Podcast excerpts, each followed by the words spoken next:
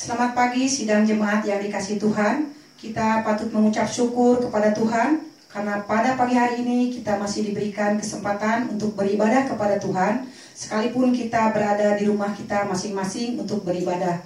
Mari kita sebelumnya untuk mengambil saat teduh sejenak di hadapan Tuhan.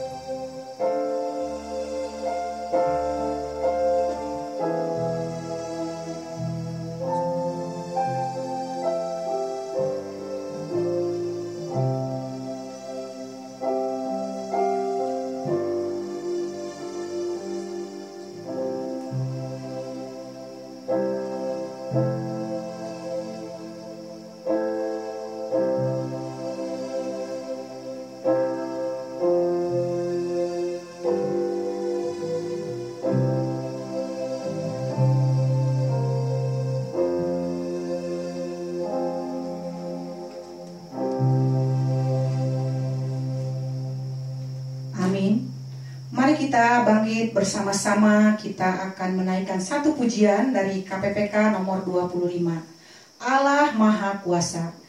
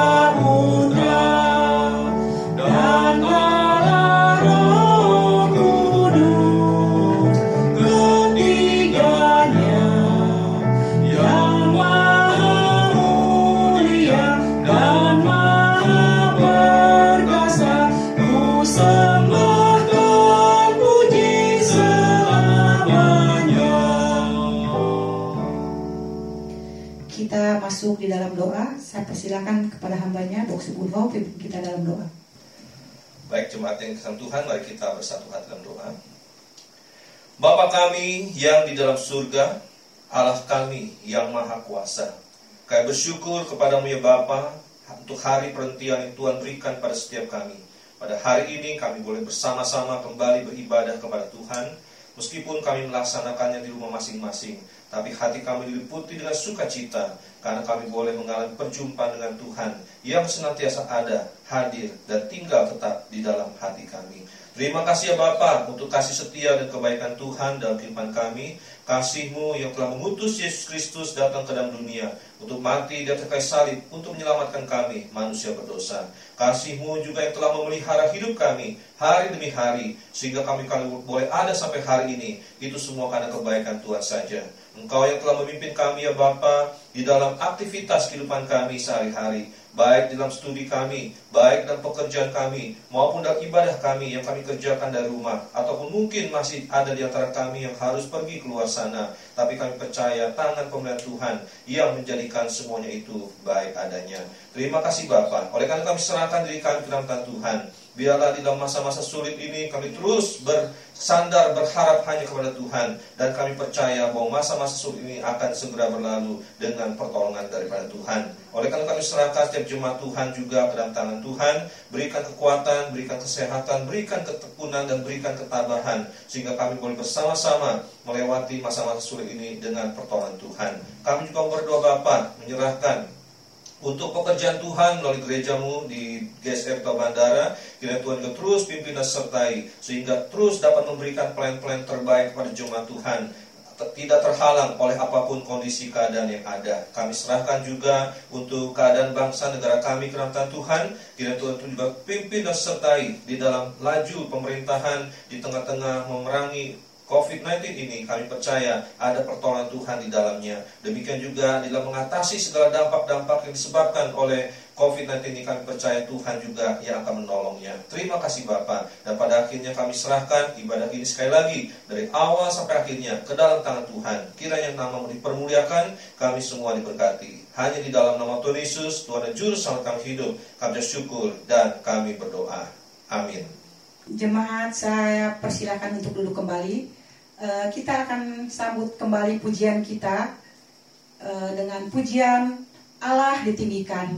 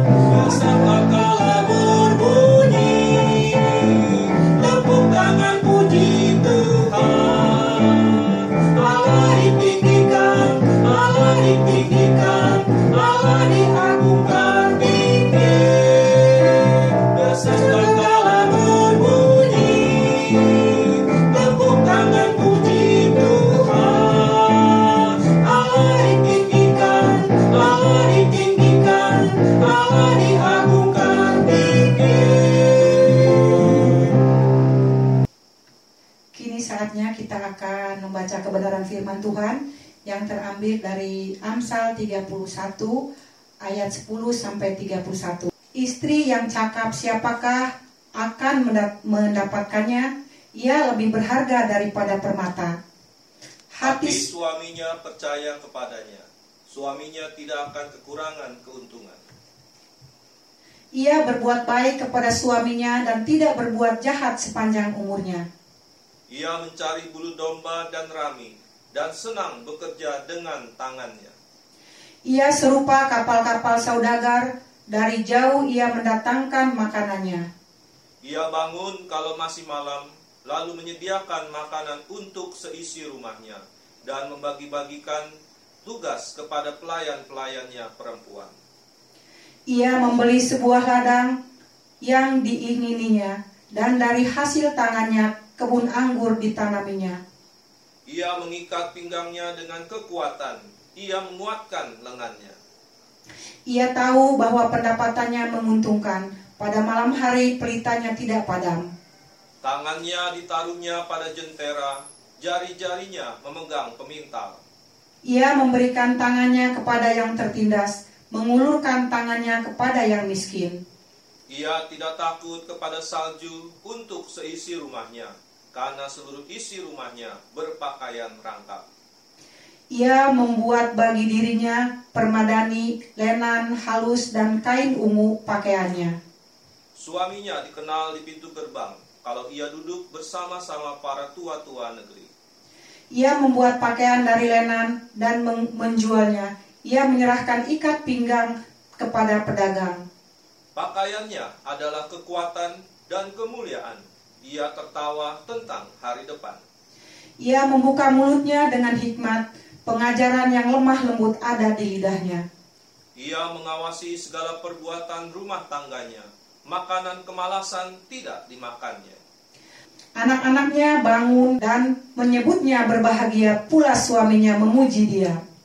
Banyak wanita telah berbuat baik, tetapi kau melebihi mereka semua. Kemolekan adalah bohong dan kecantikan adalah sia-sia, tetapi istri yang takut akan Tuhan dipuji-puji.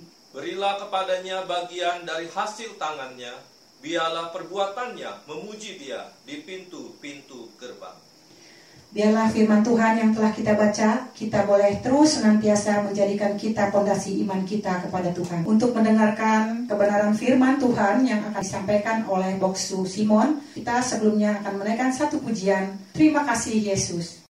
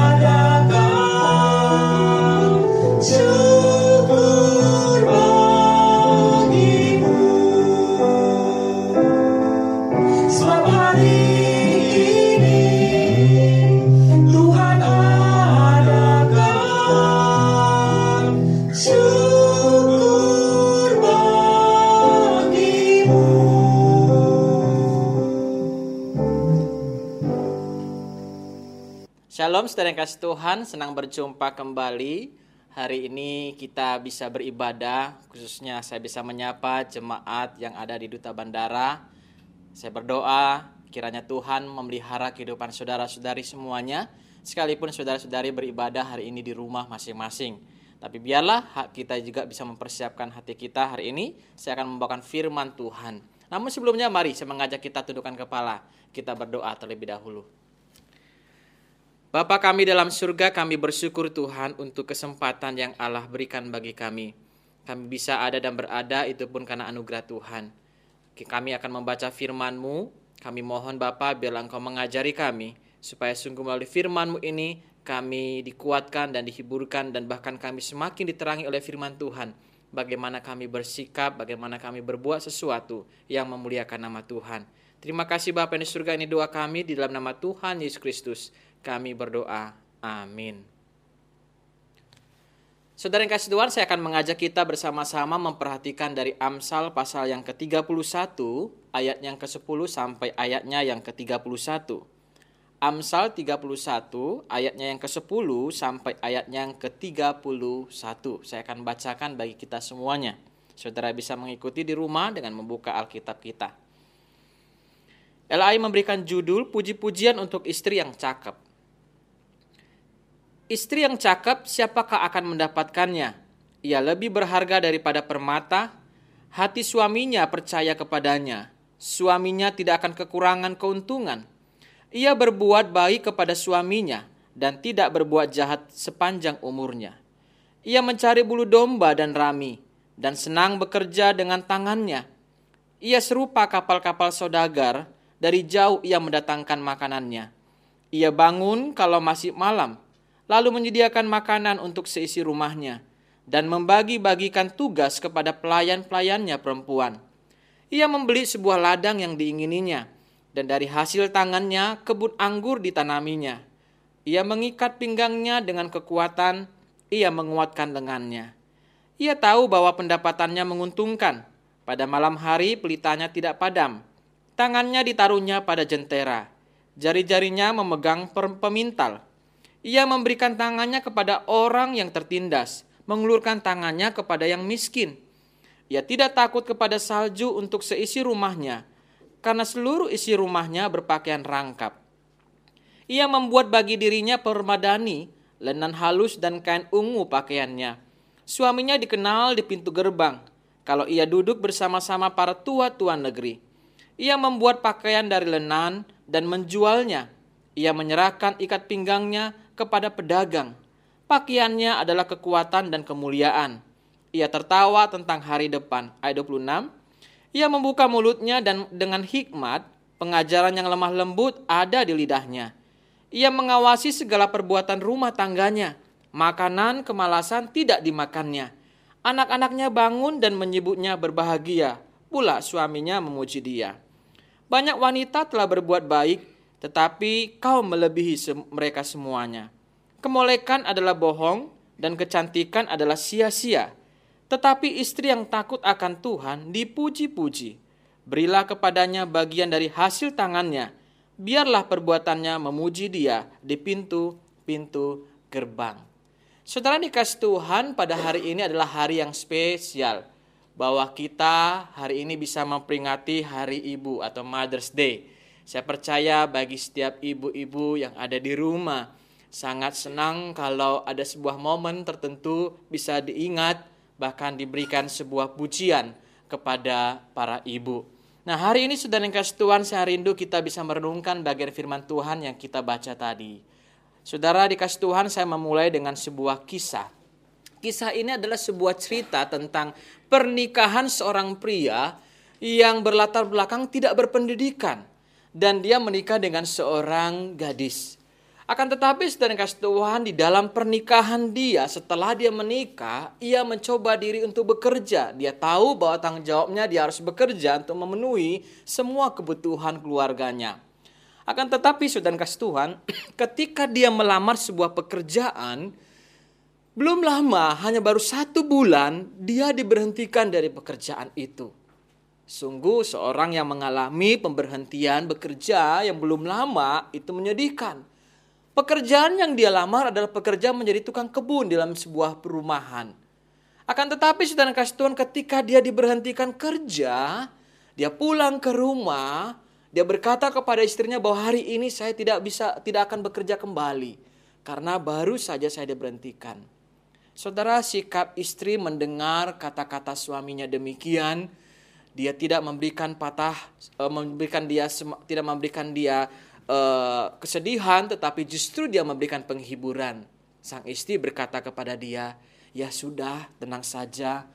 Barangkali ada pekerjaan baru yang lain yang memang cocok untuk kamu." Saudara, hari kemudian, minggu kemudian dia mencoba cari pekerjaan yang baru. Dia mencoba melamar dalam pekerjaan baru. Belum satu minggu dia pun diberhentikan. Demikian berkali-kali dia melamar pekerjaan diberhentikan. Tapi sang istri masih tetap memberikan sebuah semangat dorongan bagi dia. Ya sudah, tenang saja. Saya percaya bahwa kamu pasti akan mendapatkan pekerjaan. Kamu pasti akan mendapatkannya. Kamu orang yang disiapkan Tuhan untuk pekerjaan tertentu.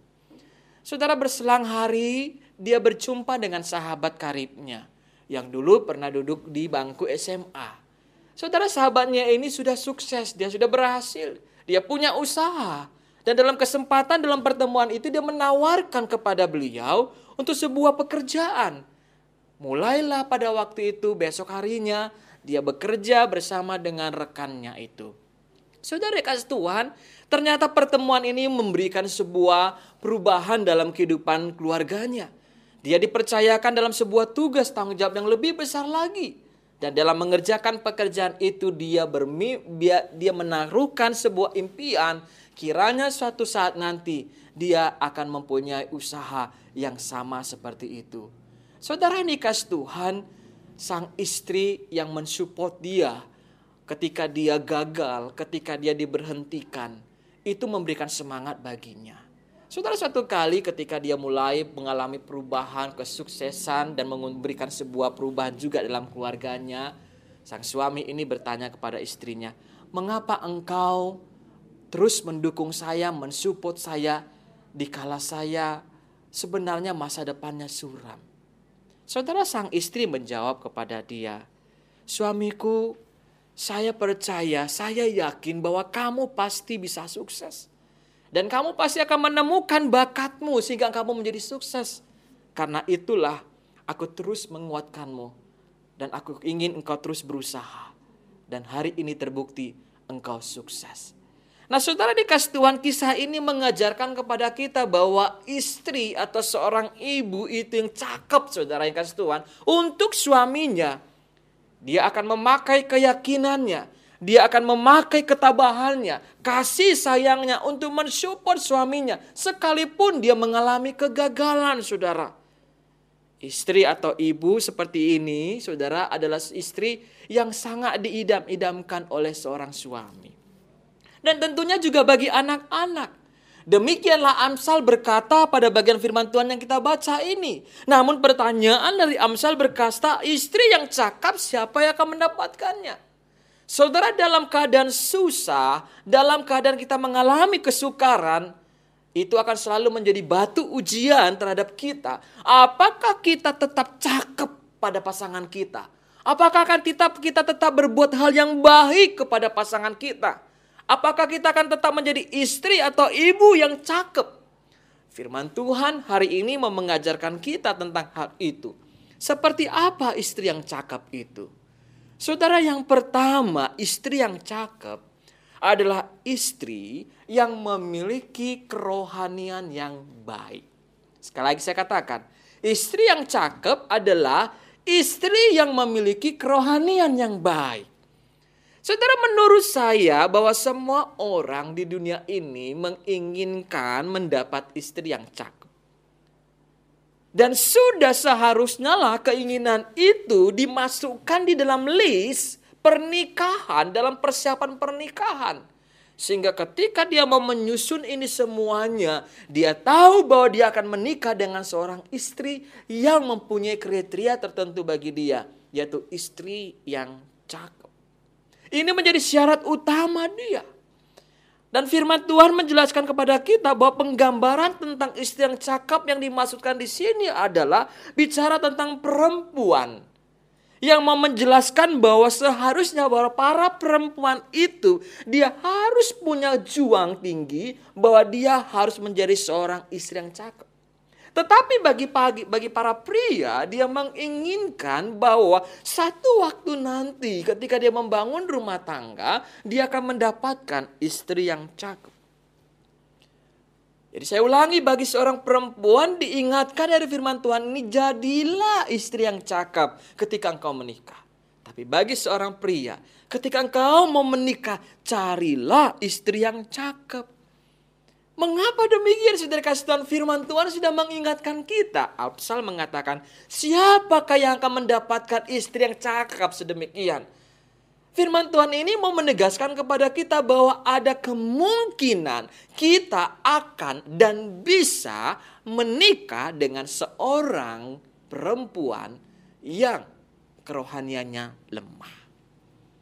Kita bisa ada kemungkinan menikah dengan seorang yang tidak cakep soal hal yang rohani.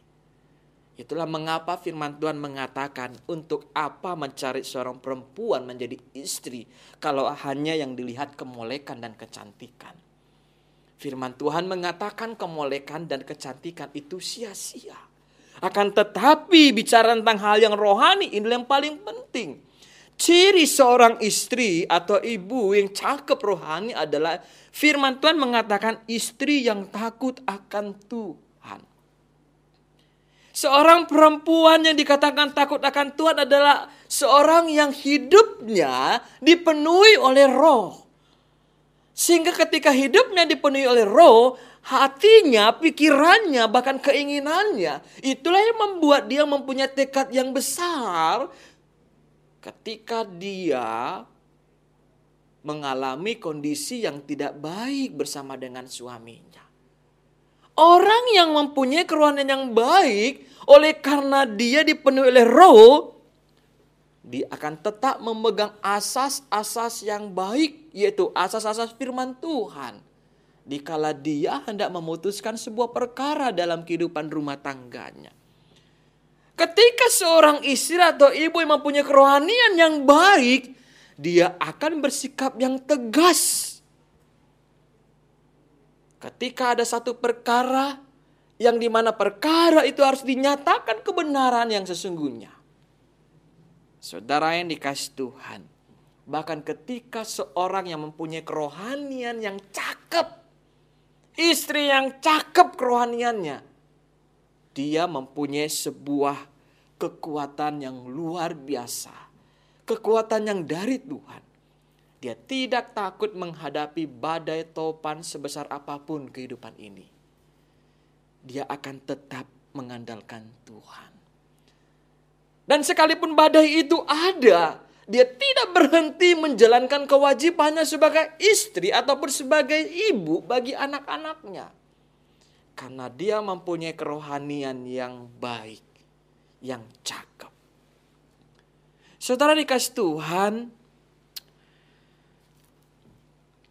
ada sebuah kisah yang menceritakan tentang seorang ibu yang mana ketika dia menikah sudah tak empat tahun pernikahan, Tuhan mengaruniakan dia seorang anak laki-laki. Sejak berumur batita, ibu ini sudah memberikan sebuah disiplin kepada anaknya bahwa setiap minggu dia harus beribadah. Saudara kasih Tuhan semakin besar anak ini semakin besar pula tentu tantangannya. Pada saat anak ini beranjak remaja saudara kasih Tuhan, setiap ibu ini berbicara sesuatu kepada anak remaja ini, selalu ibu ini mendapatkan respon atau argumentasi yang berbeda. Saudara yang dikasih Tuhan, walaupun demikian ibu ini tidak pantang menyerah. Dia tetap menjalankan tekadnya bahwa anak yang dikaruniakan Tuhan ini, aku disiplin yang paling utama adalah Tuhan. Sehingga saudara kasih Tuhan di kamar anak itu dituliskan. Sebuah tulisan ditempel di dinding. Bahwa Tuhan itu nomor satu Ibadah itu nomor satu. Selebihnya itu adalah pemberian Tuhan, berkat Tuhan. Saudara, suatu ketika ada kejadian. Ketika mereka duduk bersama ibu ini dengan anaknya pada selesai makan malam. Mereka dikejutkan dengan sebuah berita yang ditayangkan di televisi. Bahwa ada anak-anak remaja ditangkap oleh karena mereka memakai narkoba. Betapa kagetnya anak dari ibu ini bahwa orang yang disiarkan di televisi itu adalah sahabatnya dia. Malam itu menjadi malam yang penuh pengakuan. Sang anak berkata kepada ibunya, "Ibu, itu semua adalah teman-teman aku. Seminggu yang lalu aku tahu bahwa mereka sedang memakai narkoba. Dan seminggu yang lalu mereka menawarkannya kepadaku. Narkoba itu sudah ada di tanganku. Tetapi pada waktu aku memegang narkoba itu, aku ingat Tuhan, aku ingat ibu. Ketika aku ingat Tuhan dan ku ingat ibu, aku buang narkoba itu, aku lari. Saudara ini kasih Tuhan. Apa yang diperbuat oleh anak remaja ini adalah karena apa? Karena dia mengingat apa yang diajarkan oleh ibunya. Dan di saat itu saudara yang kasih Tuhan. Anak itu menyadari bahwa dia terlepas dari jeratan narkoba dari teman-temannya. Itu karena sebuah kehidupan yang dari kecil diberikan oleh ibunya. Nomor satu adalah Tuhan. Nomor satu adalah ibadah. Selebihnya adalah berkat Tuhan. Saudara kasih Tuhan kisah ini mau mengajarkan kita bahwa ibu yang mengutamakan Tuhan dan yang mendisiplin anaknya beribadah telah menolong anaknya dari jerat dosa. Telah menolong anaknya dari jeratan dosa yang bisa membuat dia hancur masa depannya. Saudara ini kasih Tuhan demikianlah seharusnya tekad seorang istri atau ibu yang cakap rohaninya. Dia tahu harus berbuat apa untuk anak-anaknya. Karena dia memahami apa yang menjadi kerinduan Allah untuk dinyatakan melalui kehidupan keluarganya. Anak yang menjadi karunia diberikan Tuhan. Saudara, biar hari ini mengingatkan kita bagi para ibu-ibu yang di rumah, para istri yang ada di rumah. Alkitab menegaskan, kalau engkau ingin menjadi seorang yang cakep di rumah tanggamu, yang paling utama adalah kau harus memiliki kerohanian yang baik. Ketika engkau hidupmu takut akan Tuhan, maka engkau akan menjadi seorang pendidik, pengajar, penasihat untuk anak-anakmu. Ketika engkau hidupmu takut akan Tuhan, maka engkau akan menjadi penolong yang sepadan, yang sesungguhnya engkau akan menggenapi bagian firman Tuhan yang mengatakan bahwa wanita atau perempuan itu ditaruhkan Tuhan, ditempatkan Tuhan menjadi pasangan yang sepadan bagimu, penolong bagimu. Kita bisa menjadi penolong kita bisa menjadi istri yang cakap, ibu yang cakap penolong untuk keluarga kita.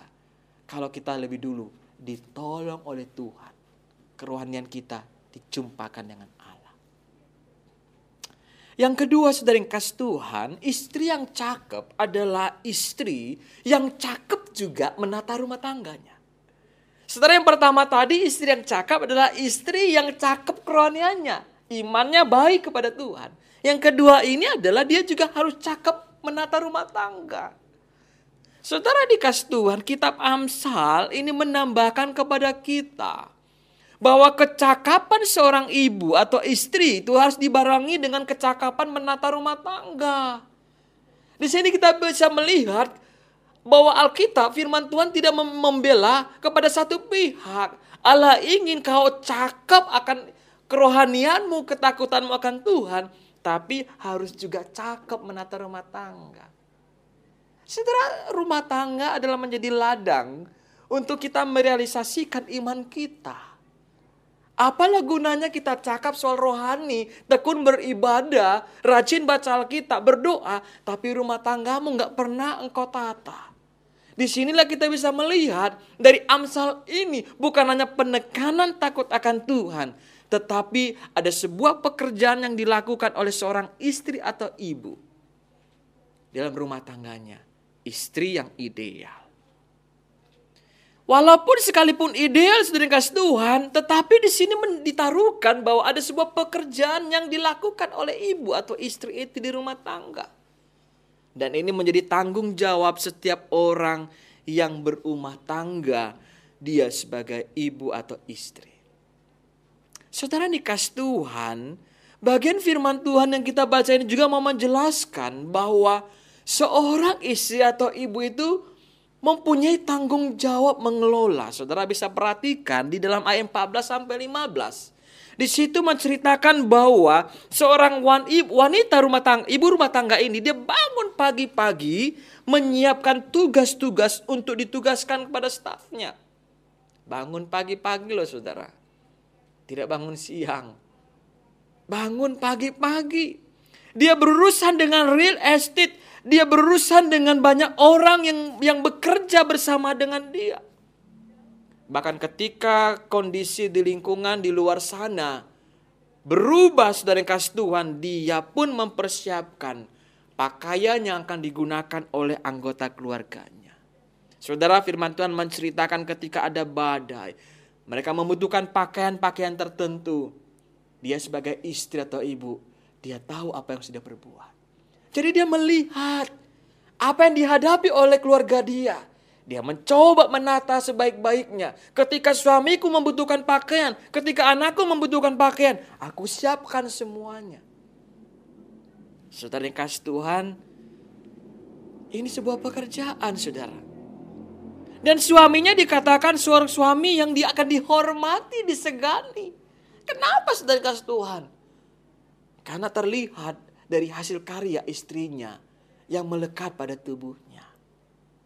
Saudara, apa yang akan terjadi kalau seorang suami ini mempunyai jabatan tertentu di sebuah perusahaan? Dia punya jabatan yang tinggi, tetapi ketika dia memimpin rapat berhadapan dengan para karyawannya, sang istri tidak menyiapkan pakaian dengan baik. Pakaiannya compang-camping, pakaiannya tidak disetrika misalnya, pakaiannya bau apek. Apakah ada orang yang mau menghormati suaminya? Inilah menjadi sebuah gambaran karya daripada istri ini. Ibu ini karena memperhatikan pakaian suaminya dengan baik ketika dia tampil di muka umum. Orang-orang pun menjadi menghormati dia. Saudara, jadi kita bisa melihat bahwa kebaikan yang dilakukan oleh seorang istri atau ibu dalam rumah tangga itu sangat berfaedah bagi anak-anak dan bagi suaminya. Kita bisa melihat di dalam bagian ini ini adalah sebuah hal yang sangat penting. Karena ada sebuah karakteristik bahwa seorang istri atau wanita atau seorang ibu yang baik itu yang cakap itu adalah dia juga harus mensupport suaminya. Saudara dalam ayat 11 sampai 12 di situ bagian firman menjelaskan kepada kita saudara yang kasih Tuhan bahwa suami itu pun trust kepada dia, percaya kepadanya. Bahkan suami itu merasakan bahwa dia tidak mengalami kekurangan. Karena apa? Karena memang istrinya selalu menyiapkan apa yang dibutuhkan. Yang berkaitan dengan rumah tangga. Itulah seorang istri yang cakep menata rumah tangga. Saudara saya menceritakan sebuah kesaksian seorang ibu dia sudah menikah 20 tahun. Saudara sebelum dia menikah, pada waktu dia masih anak remaja.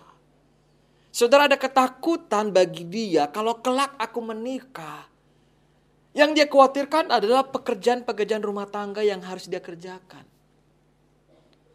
Usia makin bertambah, sudah makin dewasa, sudah waktunya dia untuk menikah. Saudara dia berjumpa dengan seorang lelaki dan lelaki ini melamar dia dan siaplah mereka untuk menikah. Ketakutan, kegentaran itu makin besar. Karena dia tahu bahwa dia berdasarkan Alkitab yang dia baca, dia renungkan selama ini. Dia harus bisa cakap menata rumah tangga.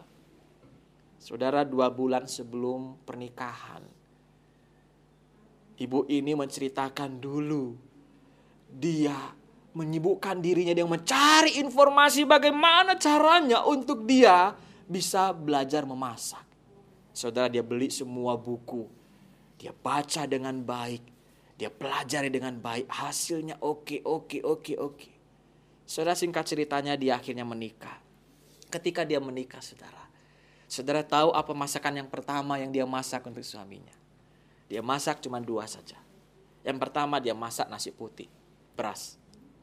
Yang kedua, apa yang dia masak saudara? Dia masak telur goreng. Jadi di hari pertama setelah mereka menikah, mereka duduk berdua dengan suaminya di meja makan. Sang suami karena cintanya pada waktu mereka makan, makan hanya nasi dengan telur goreng saja pun sudah nikmat. Tetapi ada sebuah kebanggaan bagi dia pada waktu itu dia ceritakan bahwa dia senang sekali bahwa makanan yang dia sajikan itu disantap sampai habis oleh suaminya. Dulu dia tidak bisa masak, kini dia bisa masak. Bahkan di usia 20 tahun pernikahan dia dia bilang, dia bisa masak, masak dengan beragam jenis makanan. Dan dia merasa senang dan sukacita melihat ketika suami dan anak-anaknya menikmati makanan. Dan mereka semua sehat. Saudara yang kasih Tuhan, apa yang bisa kita petik dari kisah ini? Saudara bicara tentang menata rumah tangga, pekerjaan di rumah tangga. Saudara bukan sebuah pekerjaan yang dikerjakan dalam satu hari kita menjadi sukses, tidak. Di dalam itu ada sebuah upaya kerja keras Mau mencoba dan mau mencoba dan mau mencoba. Belajar, dicoba, belajar, dicoba sampai akhirnya berhasil. Saudara, untuk menjadi cakap menata rumah tangga, engkau harus belajar dan mencoba. Belajar, mencoba. Kalau dulu engkau nggak biasa masak, belajarlah masak. Kalau engkau dulu nggak biasa merapikan rumah tangga, perabotan rumah, belajarlah merapikan perabotan rumah. Belajarlah merapikan kamarmu. Saudara semuanya belajar. Ketika kita semua belajar, saudara bisa bayangkan kalau 20 tahun saudara lakukan itu. Sama kayak ibu tadi. Dia sudah menjadi mahir memasak. Mengerjakan, menyetrika pakaian bukan hal yang baru. 20 tahun. Apakah 20 tahun membuat kita tidak bisa lagi menyetrika? Pasti bisa. Satu dua kali bisa gagal, seratus kali bisa gagal. Tapi setelah itu, saya yakin kita nggak gagal lagi kita bisa menjadi guru yang mengajar anak-anak kita bagaimana mereka bekerja di rumah tangga.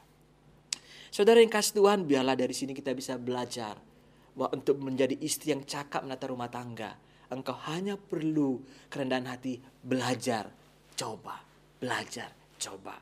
Engkau akan menjadi istri atau ibu yang cakep. Suami dan anak-anakmu tidak perlu merasa bingung melihat rumah tanggamu. Tapi dia mereka bahagia karena semua fasilitas seakan-akan tersedia dengan begitu rapi. Makanan yang sehat tersedia setiap hari. Yang terakhir, yang ketiga. Istri yang cakap adalah istri yang mengucapkan kata-kata dengan bijak. Saudara, istri yang cakap adalah istri yang mampu mengendalikan diri. Dia tahu mengendalikan dirinya sendiri, tapi juga dia bisa mengendalikan orang lain.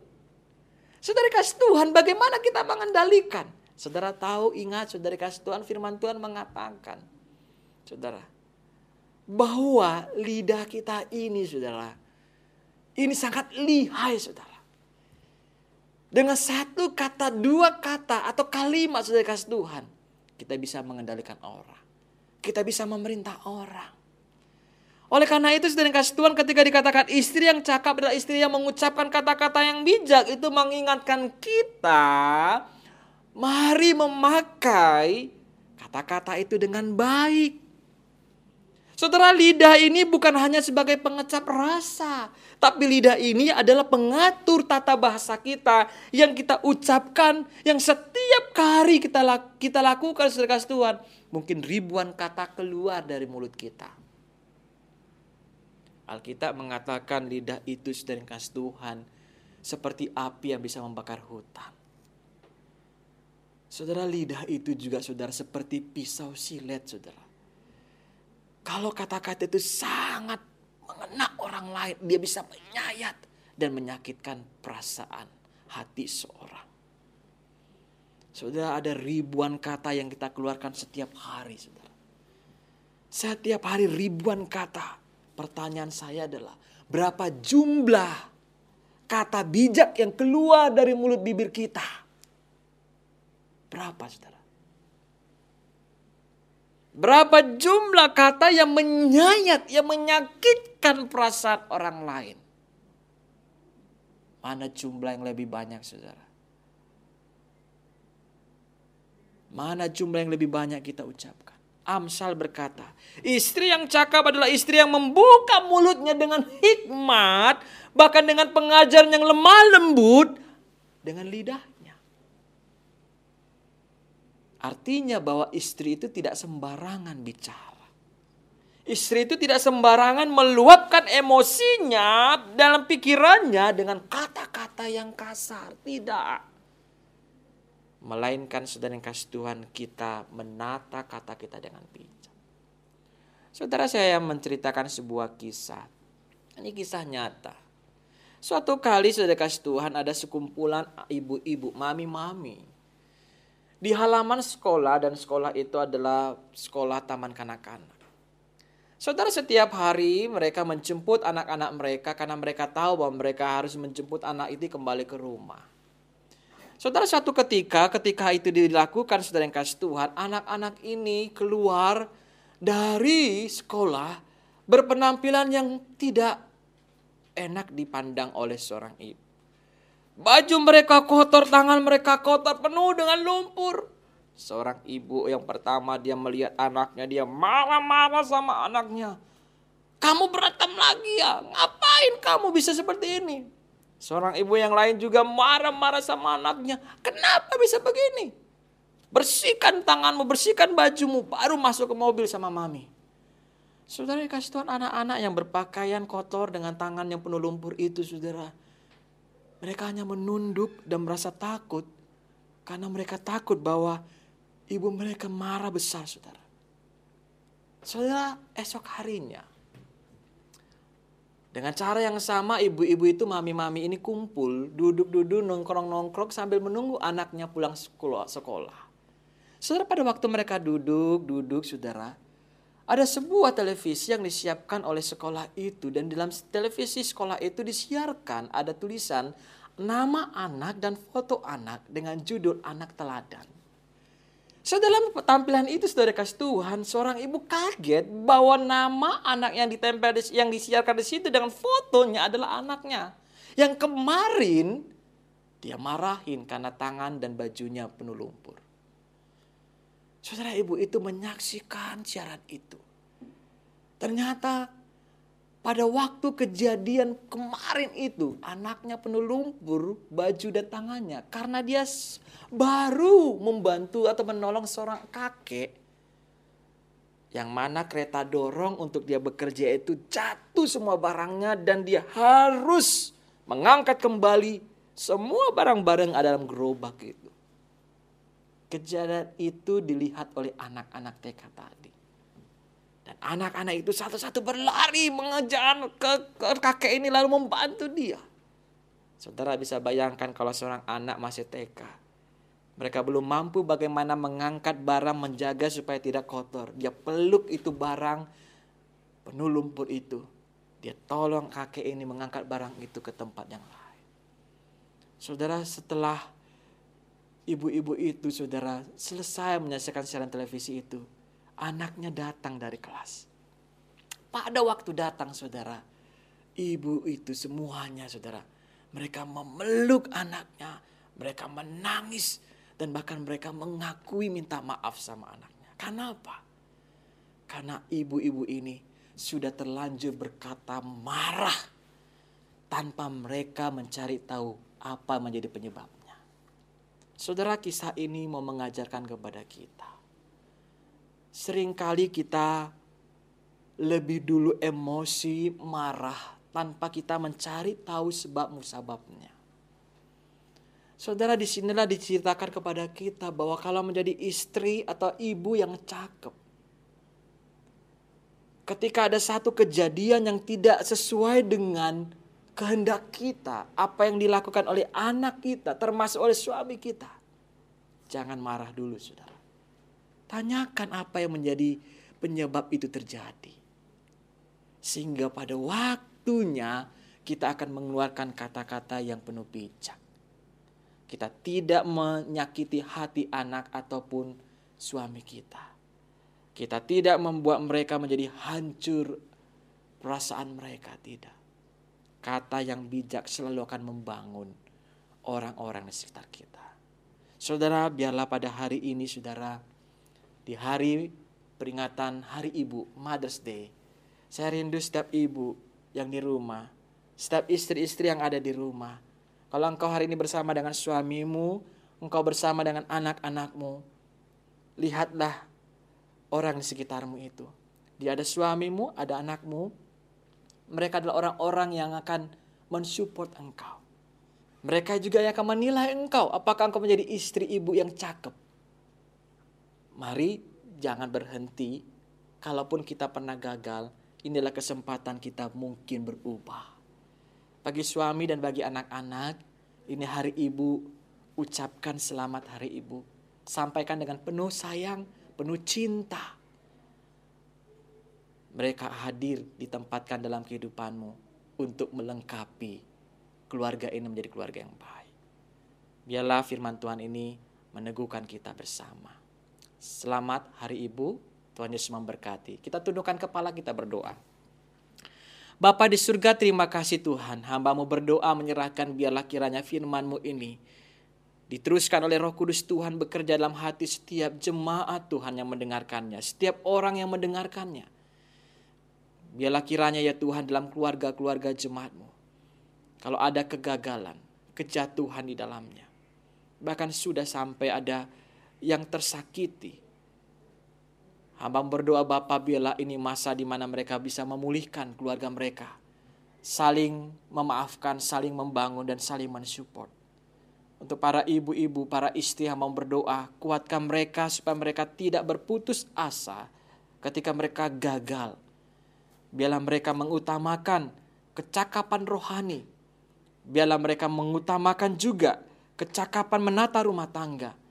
Tapi juga cakep berkata-kata. Ini doa kami Bapa. Dalam nama Yesus Kristus, hamba mau berdoa. Amin.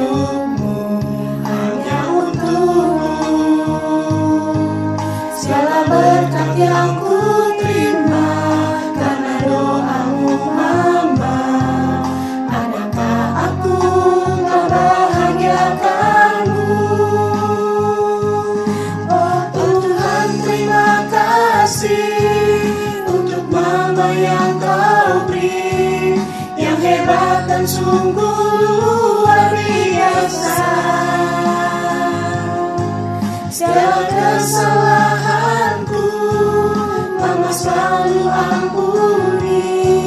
Beriku kesempatan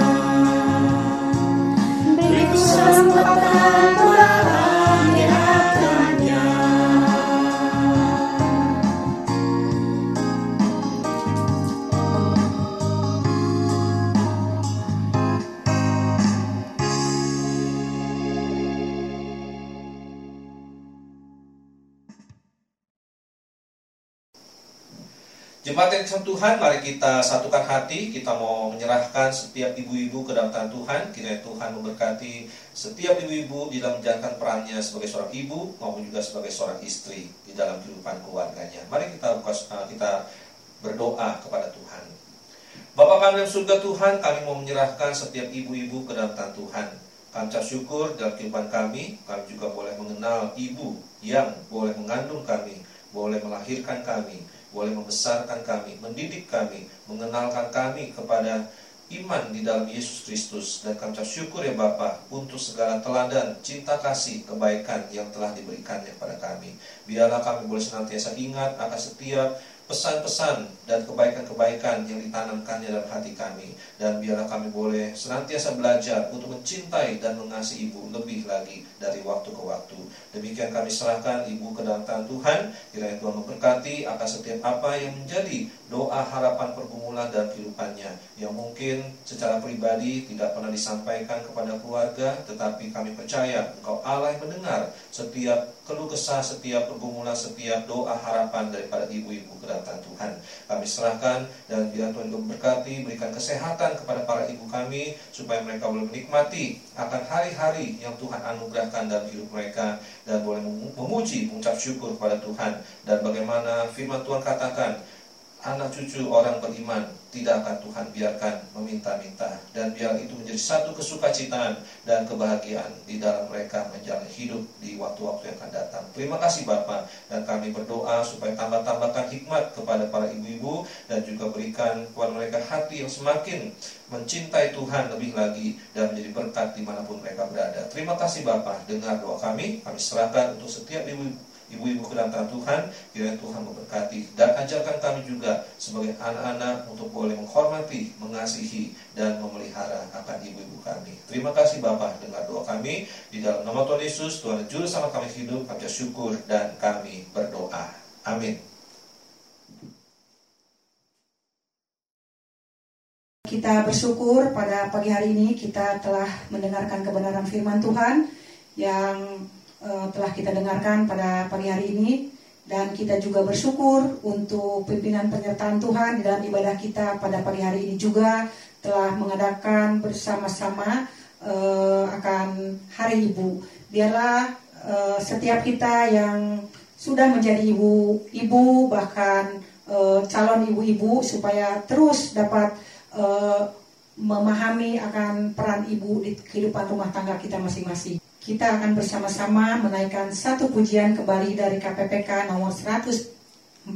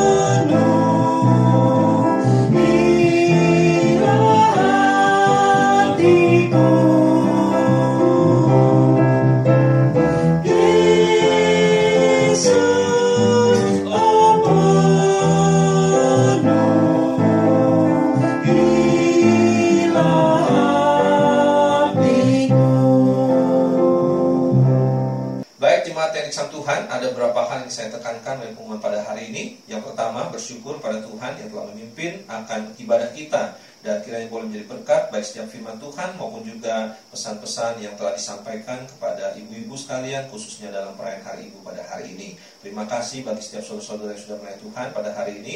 Kiranya Tuhan memberkati. Demikian juga mengingatkan kepada setiap orang tua agar boleh menggerakkan anak-anaknya mengikuti akan KAA online yang kita telah bagikan linknya di YouTube kiranya dapat mengarahkan anak-anaknya dapat mengikuti ibadah dengan uh, penuh uh, antusias dan penuh sukacita dan juga mengingatkan untuk kegiatan sepekan kita pada hari Rabu nanti kita akan ada kebaktian doa tengah minggu yang dilaksanakan di rumah kita masing-masing dan kita akan bagikan link YouTube-nya kira dapat diperhatikan, diikuti dan jangan sampai diabaikan. Pelayan-pelayannya adalah pengkhotbah Guru Yesuani Saragi, untuk liturgisnya adalah Saudari Agnes dan pemusiknya adalah uh, Saudara Willy dan Saudara Alvin. Kira dapat mempersiapkan dengan sebaik-baiknya. Dan pada hari Kamis akan dilaksanakan komsel remaja dan komsel pemuda pada pukul 7 malam di rumah kita masing-masing. Dan kiranya para remaja pemuda dapat mengikutinya via Skype. Dan juga hari Sabtu uh, juga akan diadakan persekutuan remaja dan pemuda yang juga akan diadakan via Skype. Kiranya para remaja pemuda dapat mengikuti akan kegiatan ini dan mendapat berkat. Demikian juga untuk hari Minggu ibadah umum akan dilayani oleh uh, oleh pendeta Robert Siaan dari GKSRI Kebayoran Baru. Yang akan membawakan firman Tuhan tentang Roh Kudus yang menguduskan. Kiranya dapat menjadi bagi saudara sekalian yang kita akan bagikan linknya.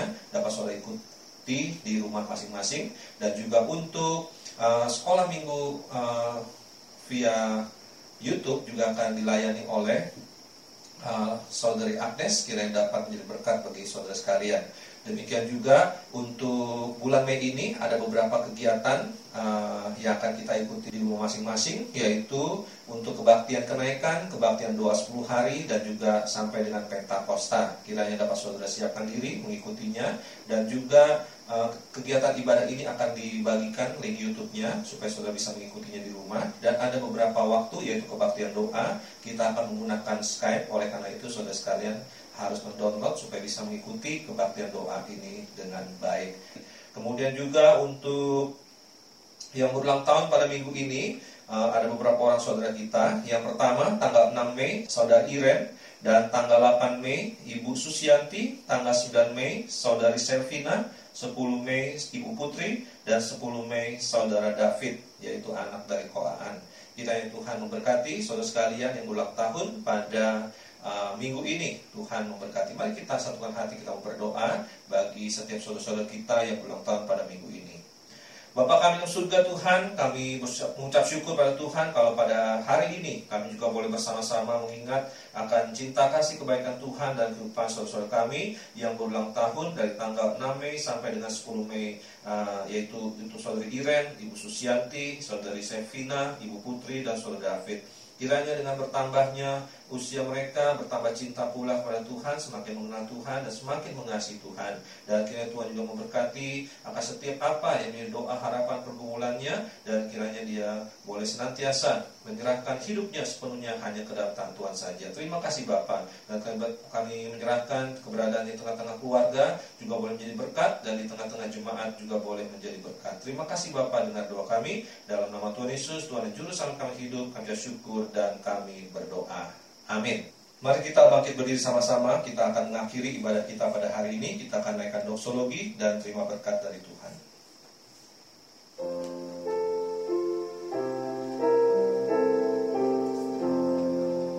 Bagi